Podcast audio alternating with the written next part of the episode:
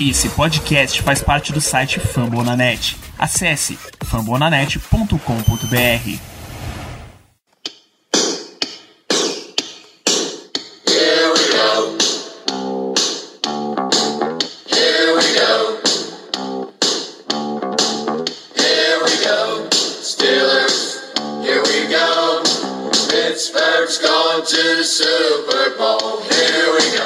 Muito bem, pessoal, estamos começando mais uma edição do Black Yellow Brasil Podcast, esse seu programa aqui sobre o Pittsburgh Steelers para todo o Brasil, diretamente fambonanet.com.br, do Spotify, do Apple Podcasts, iTunes ou de qualquer lugar onde você quiser. Estamos aqui com o episódio número 240 desse seu podcast. Eu sou Danilo Batista, seu host, em mais uma semana, em mais um pré-jogo. Estamos em preparação para o Sunday Night Football. O Steelers enfrenta o Los Angeles Chargers em LA, agora no SoFi Stadium para a semana 11.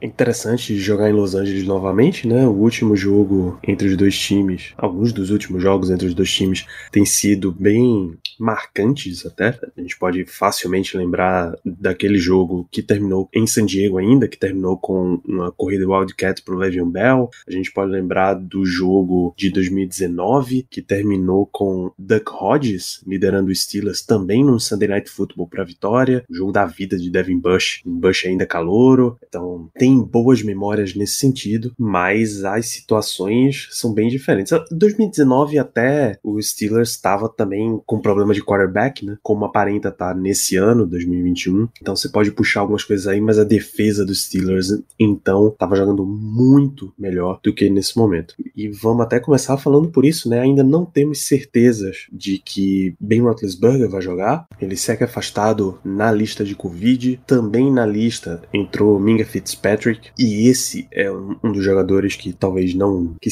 dificilmente vai jogar. Minka. TJ Watt, Kevin Dodson, nosso pass rusher, nosso guard, também já tá em situação mais difícil de aparecer. Então você começa a ter uma sequência de desfalques que podem tornar o jogo simplesmente inacessível para os Steelers. Se com o time completo, se com todas as opções disponíveis já tava uma questão difícil de acertar, já tava uma partida complexa para os Steelers, imagina sem ter o quarterback titular, sem ter o safety estrela que se não tá não tá tendo os, as splash plays que o time costumava ter, não tá conseguindo converter os turnovers como fazia no ano passado. Com ele, sem ele a perspectiva é pior, a queda de nível dele pro reserva costuma ser bem grande, tá? Falando do Minka, TJ Watt, a gente já teve em jogo sem TJ Watt, mas tinha Alex Highsmith disponível, felizmente ele tá para esse jogo. Tinha também a opção do Melvin Ingram, que não tá mais em Pittsburgh. Agora seus seus edge rushers abaixo de TJ Watt são Alex Highsmith e Taco Charlton, que para você jogar 6, 7 snaps, 10 snaps num jogo, você até passa, mas para jogar uma partida inteira, para ser seu titular ali, ele já mostrou em alguns times que não é bem assim, não é bem um grande jogador, um cara que você pode contar com toda tranquilidade. E voltamos para Mason Rudolph. Né? Difícil, tá? A partida contra o Lions, Mason Rudolph, foi terrível. Terrível. Se ele tiver que entrar novamente, aí você já começa a ficar em uma situação pesada. Você começa a ter um cara que a demandar que um cara que empatou com o Lions vença o Chargers nesse nosso início do, do que eu venho chamando aqui de corredor polonês. Vai ser uma sequência tão pesada que você ter Mason Rudolph como quarterback vai pesando e pesando muito. A tendência, de acordo com o Mike Tomlin, é que mesmo se ele não treinar nenhum dia na semana, Ben Roethlisberger vai jogar se ele tiver liberado para jogar. Que, como a gente não tem notícia sobre isso ainda, vai ficando cada vez mais difícil de ter o quarterback titular em campo. Então, esperem por uma partida bem sofrida nesse sentido. Até o, próprio Chargers está tendo problemas com, com lesões. Dois dos defensores deles foram para lista de Covid também. Jerry Tillery, defensive tackle, Joey Bolsa, defensive end, podem ficar de fora da partida por causa disso. E aí, falando um pouquinho de Chargers também, você começa a ter muita coisa para cuidar nesse time com um elenco um pouco reduzido, né? com menos opções de qualidade disponíveis. Você tem que parar o Austin Eckler, por exemplo. Até agora, 523 jardas corridas em 9 jogos, 5 touchdowns corridos, 39 recepções para 340 jardas e 4 touchdowns corridos. Ou seja, ele tem 9 jogos, 9 touchdowns no total. É o cara que faz tudo pro Chargers e tem feito melhor do que os Steelers têm proporcionado para Najee Harris. Tá? Então você tem que ficar de olho para parar ele. Só que você também não pode dedicar todos os seus recursos para parar um running back quando você tem Justin Herbert do outro lado. Nesse momento, já são 19 touchdowns aéreos, 2.545 jardas, só 7 interceptações. Tá? Já é um dos grandes quarterbacks da conferência, já tem um, um baita momento à frente, é, já tem experiência o suficiente para você ter que se preocupar com ele. Ah, mas os últimos jogos não foram ideais. Paciência, bicho. Você ainda tem um grande quarterback para enfrentar, você ainda tem um grande ataque para enfrentar. Mesmo que as performances ruins dele, quase todas, tenham vindo contra defesas muito boas, Patriots, Vikings, por exemplo, o Steelers vai, não vai poder fazer a abordagem de para um jogador só, como ele fez, sei lá, contra o Nick Chubb, por exemplo. Não dá para você ficar uma defesa unidimensional e esperar que isso dê um grande resultado. A real é, com o injury report pesado do jeito que tá, não vai dar. Não vai dar. Você vai começar a ter muitos problemas de personnel mesmo, de quantidade de jogador. O último injury report que a gente tem da dessa sexta-feira, dessa última quinta-feira, na verdade com participação limitada, Chase Claypool com problema de dedão, ou seja, ainda não tem garantia de que ele vai jogar. Kevin Dodson não treinou, tornozelo. Joe Hayden não treinou, lesão no pé. Cam Hayward participou, total, tá liberado. Laudermilk, participação limitada.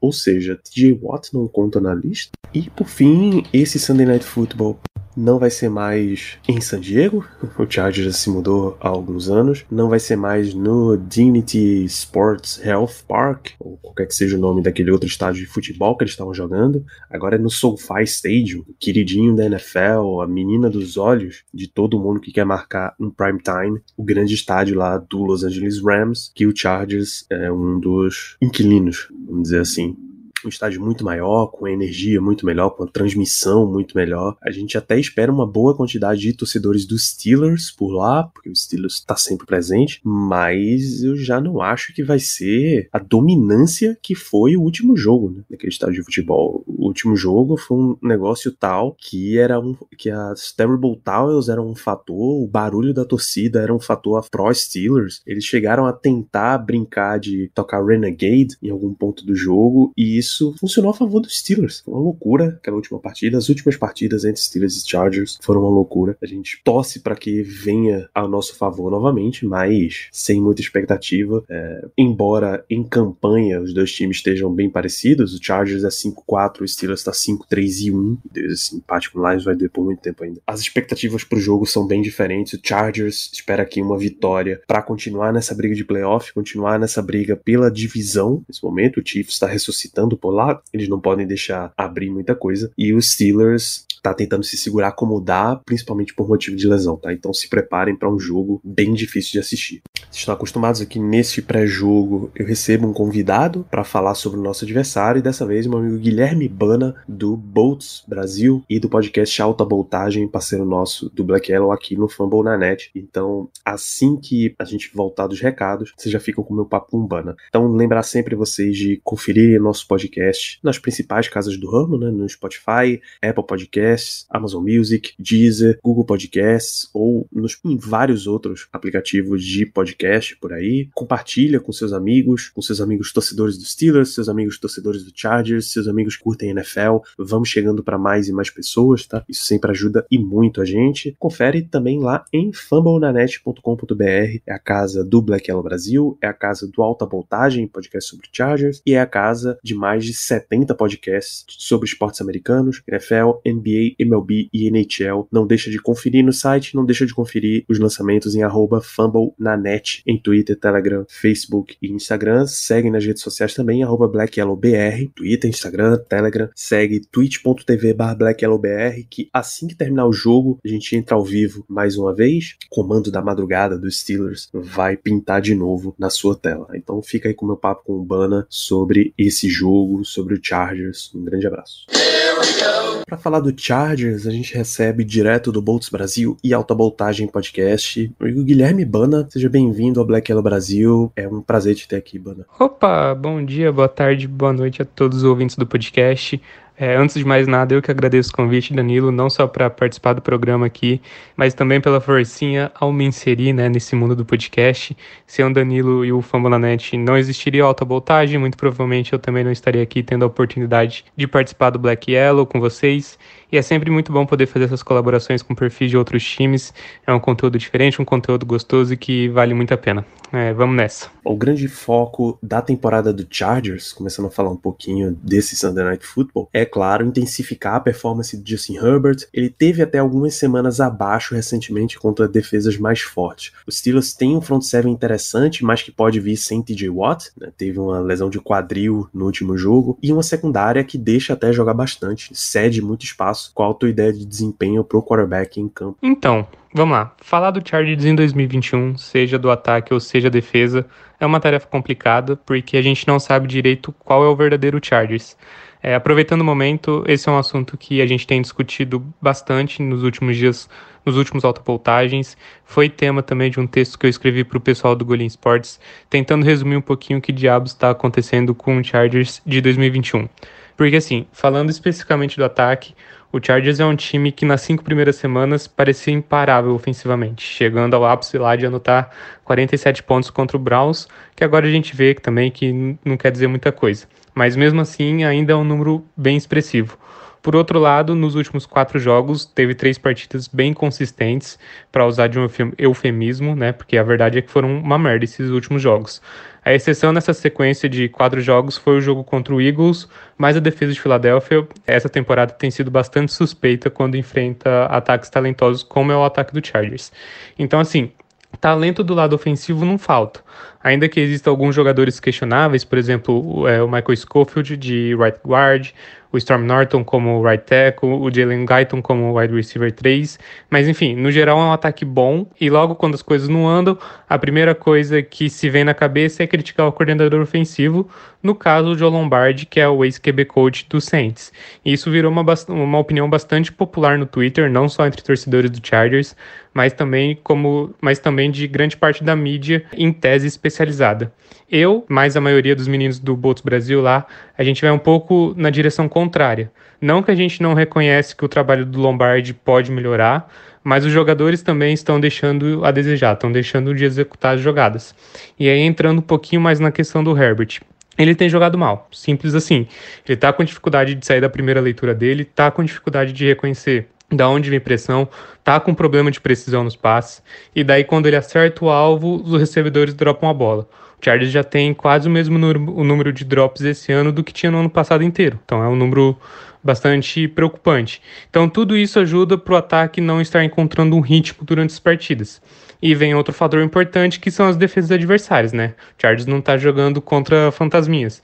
Os times que o Chargers enfrenta hoje em dia tentam tirar o fundo do campo do ataque do Chargers, sabendo do braço e do potencial do Herbert em acessar essas áreas e força com que o ataque tenha que se contentar com pequenos ganhos, montar drives longos e tudo mais. Você fica muito mais suscetível a cometer erros quando você tem que construir drives de 15 jogadas do que quando você tem um drive de 7 jogadas, por exemplo. Mas assim, para deixar claro, o ataque do Chargers não é essa merda toda como eu fiz parecer ser. É um ataque que pode ter seus momentos, tem seus momentos durante, durante as partidas, mesmo durante essa sequência ruim, só que precisa encontrar um pouquinho mais de consistência, tanto dos jogadores como do Lombardi. Por exemplo, uma crítica que eu tenho ao Lombardi, eu gostaria de ver ele chamando mais jogadas que tire o Herbert do pocket. Seja um rollout, seja um bootleg, são coisas que o Herbert consegue fazer muito bem e ainda é pouco utilizado nesse, nesse ataque do Chargers. E claro, ter em mente que esse é apenas o segundo ano do, do Justin na é, ele está aprendendo pela 59 vez um ataque novo na carreira dele, é um ataque que, por ter a filosofia do Saints, é muito complexo, então é natural esses altos e baixos. O problema é que a expectativa que ele colocou jogando como jogou no ano passado e no começo dessa temporada é muito grande. Mas a gente tem que ter um pouquinho de, de paciência e entender que é um processo natural, esses altos e baixos. No geral, eu acho que consegui resumir bem o ataque do Chargers. Sobre domingo, se o TJ Watt e o Minka jogassem, eu apostaria no Steelers com certa facilidade mas acho que a ausência desses dois muda bastante o panorama do jogo. O Watt provavelmente teria o jogo da carreira dele contra o Storm Norton e o Schofield, e o Minka, querendo ou não, é sempre um playmaker, né? Ainda acho que o Chargers vai encontrar dificuldades porque não vai conseguir correr com a bola. O Hayward no interior da linha defensiva é muito bom. Isso vai colocar o time, o Chargers no caso, em situações de terceiras descidas longas e sabe lá Deus o que pode acontecer, né? Não é você não consegue converter com frequência terceiras descidas longas. O Steelers é um time que gosta de mandar bastante blitz, e isso tem afetado bastante o Herbert, é, né, principalmente nessa sequência de jogos ruins, diferentemente do ano passado, que o Herbert foi de longe o melhor quarterback da liga sob pressão. É, esse ano não tem sido assim, então é algo para a gente ficar de olho. Acho que o ataque terá seus momentos, mas vai ser longe de ser um ataque consistente ou vai estar tá longe de, de ter uma atuação tranquila. Eu sei que o Kim não vai aparecer, eu sei que o Eckler também vai ter seus momentos. Se o Mike Williams resolver acordar para a vida, acho que as chances do Chargers aumentam mas não estou muito confiante que vai ser essa partida que o ataque vai retomar o bom caminho, não. A gente ainda não tem confirmação da presença de Ben Roethlisberger para esse jogo, tá afastado por testar positivo para Covid-19 desde o último domingo, tá ficando cada vez mais difícil que ele jogue, e no último jogo contra o Lions, Mason Rudolph mostrou por que, que ele ainda é um quarterback reserva, como é a tua expectativa para enfrentar qualquer um dos dois que venha como quarterback? Eu tenho certeza que você fez essa pergunta só para eu ter que dizer que as duas últimas vezes que o Chargers perdeu pro Steelers, o Steelers estava sem o Big Ben, né? É, uma em 2016 2016, se não me engano, com o Michael Vick, né? O fatídico jogo que o Levan Bell anota um TD no último segundo num Wildcat. Inclusive, esse jogo eu tenho uma lembrança muito boa, que é a atuação do Jason Verrett contra o Antonio Brown. Acho que até hoje foi um dos melhores confrontos que eu já vi entre wide receiver e cornerback, e o Verrett jogou muita, mas muita bola esse dia. E outro jogo, mais recentemente, foi em 2019, né? Eu acho que também era um Sunday Night, que foi o Duck Hodges de quarterback. Mas enfim, sendo sincero, não sei se faz muita diferença se vai ser o Big Ben ou o Mason Rudolph. Como pessimista que eu sou, o Chargers sempre costuma jogar muito mal contra, contra quarterbacks reservas, independente se é do Steelers ou não. Então, por esse lado, eu espero que o Big Ben jogue, mesmo porque se perder fica menos feio. Mas eu acho que em termos de preparação não, não muda muito para o Chargers, porque no fim das contas o estilo de ambos os quarterbacks são semelhantes, né? São dois pocket passers, sem comparar a qualidade de cada um, é claro. Mas vamos supor que o Rudolph, o Rudolph fosse um scramble, daí sim eu acho que seria um problema maior para o Chargers, porque a preparação seria totalmente diferente. Enfim, independente de quem jogar, é, e no fundo acho que ainda que é o Big Ben que vai jogar, não estou tão por dentro de como está a situação dele em relação ao Covid. Acho que o plano de jogo do Steelers vai ser totalmente focado no jogo corrido, como tem que ser, né, para tirar a pressão do, do quarterback e porque a defesa do Chargers contra o jogo corrido é uma bosta. Então, o que faz com que qualquer QB adversário seja basicamente um espectador em campo. Então, como eu disse, qual QB vai jogar não faz muita diferença para o Chargers, mas com certeza o Mason Rudolph estaria mais suscetível a cometer erros mentais de leitura do que o Big Ben. Então, nesse sentido, seria bom para o Chargers se o Rudolph jogasse. Mas o Big Ben também traz um elemento a mais para o jogo que, num jogo de prime time, merece. Na última partida, o Chargers enfrentou o Minnesota Vikings, e aí o Dalvin Cook até não teve muito espaço. Antes dessa, os running backs estavam tendo muita oportunidade enfrentando o Chargers. O Steelers, por outro lado, tá desde a semana 1 tentando achar a melhor forma para abrir espaço para Najee Harris. O Chargers tem o que é preciso para conseguir parar o que provavelmente vai ser a melhor arma contra ele, já que tem tanta gente disponível no ataque? Então, a situação da defesa do Chargers contra o jogo corrido é o seguinte: qualquer um que está ouvindo esse podcast tem boa chance de conseguir 150 jardas contra essa defesa. Essa é a realidade. Seja por um problema de esquema, né? O esquema do Staley é convidativo para os adversários correrem com a bola, porque ele não costuma lotar o box, ou seja por falta de qualidade de jogadores de linha defensiva. É, a defesa do Chargers ainda é bastante caótica nesse sentido. Mas, como você bem disse, contra o Vikings teve uma boa atuação. O time conseguiu conter o Dalvin Cook, forçou terceiras descidas longas, conseguiu pe penetração para forçar até com for loss e tudo mais. Legal, esse é o ponto de virada da defesa e tudo mais, certo? Não, peraí, metade da linha defensiva está com Covid e não deve jogar no domingo.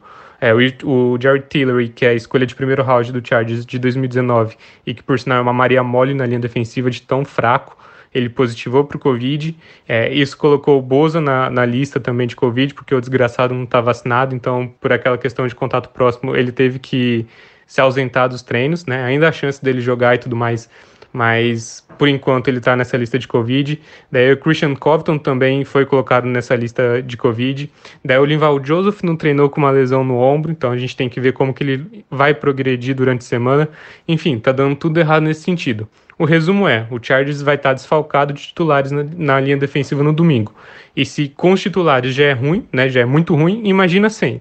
Então acho que esse é um momento perfeito para o Steelers dar a bola para o Najee Harris, deixar ele com 5 jardas por carregada e tirar a pressão do Rudolph, do Big Ben ou qualquer outro indivíduo que jogue como quarterback de Pittsburgh no Sunday Night. Eu ficaria bem surpreso se o Steelers não conseguir correr bem com a bola nesse domingo. Eu acho que esse é o momento perfeito. E tem um fator extra, né? Por conta da defesa do Chargers ser uma merda contra o jogo corrido, o Chargers tem tomado uma surra no relógio e o Herbert tem ficado mais tempo na sideline do que deveria. Então isso daí coloca uma pressão para o ataque do Chargers ser basicamente perfeito quando pega a bola e a realidade é que não tem sido, e a realidade não tem sido essa. Enfim, vira um efeito cascata e que pode ser determinante na partida de domingo. Nessa semana, principalmente, sempre é para a NFL, mas nessa semana em especial, o injury report dos dois times é decisivo para o jogo, para saber quem vai estar disponível. Já tem algum desfalque notável para o jogo do lado do Chargers? Vamos lá, sobre injury report. É, eu já mencionei o caos que está em linha defensiva por causa do Covid, né? Desses, só o Bozo eu acho que tem reais chances de voltar. O Drew Tranquil, que é linebacker, ele também está na lista de Covid, ele positivou semana passada, né? Ele perdeu o jogo contra o Vikings, mas acho que ele volta nesse domingo. É, ele é um reforço importante porque ele, junto com, com o Kaiser Wright, forma uma boa dupla de linebackers. É, o Chargers deve ter o retorno do Michael Davis, que é o cornerback número 1, um, deve ter o retorno do Nasir Adderley também, que é o safety. É, os dois são reforços importantes para a secundária que sofreu bastante contra o Justin Jefferson e o Adam Thielen. No mais, é, acho que a gente só tem que prestar atenção no status do, do Linval Joseph. Ele não treinou na quarta, a gente está gravando isso antes do injury report de quinta-feira.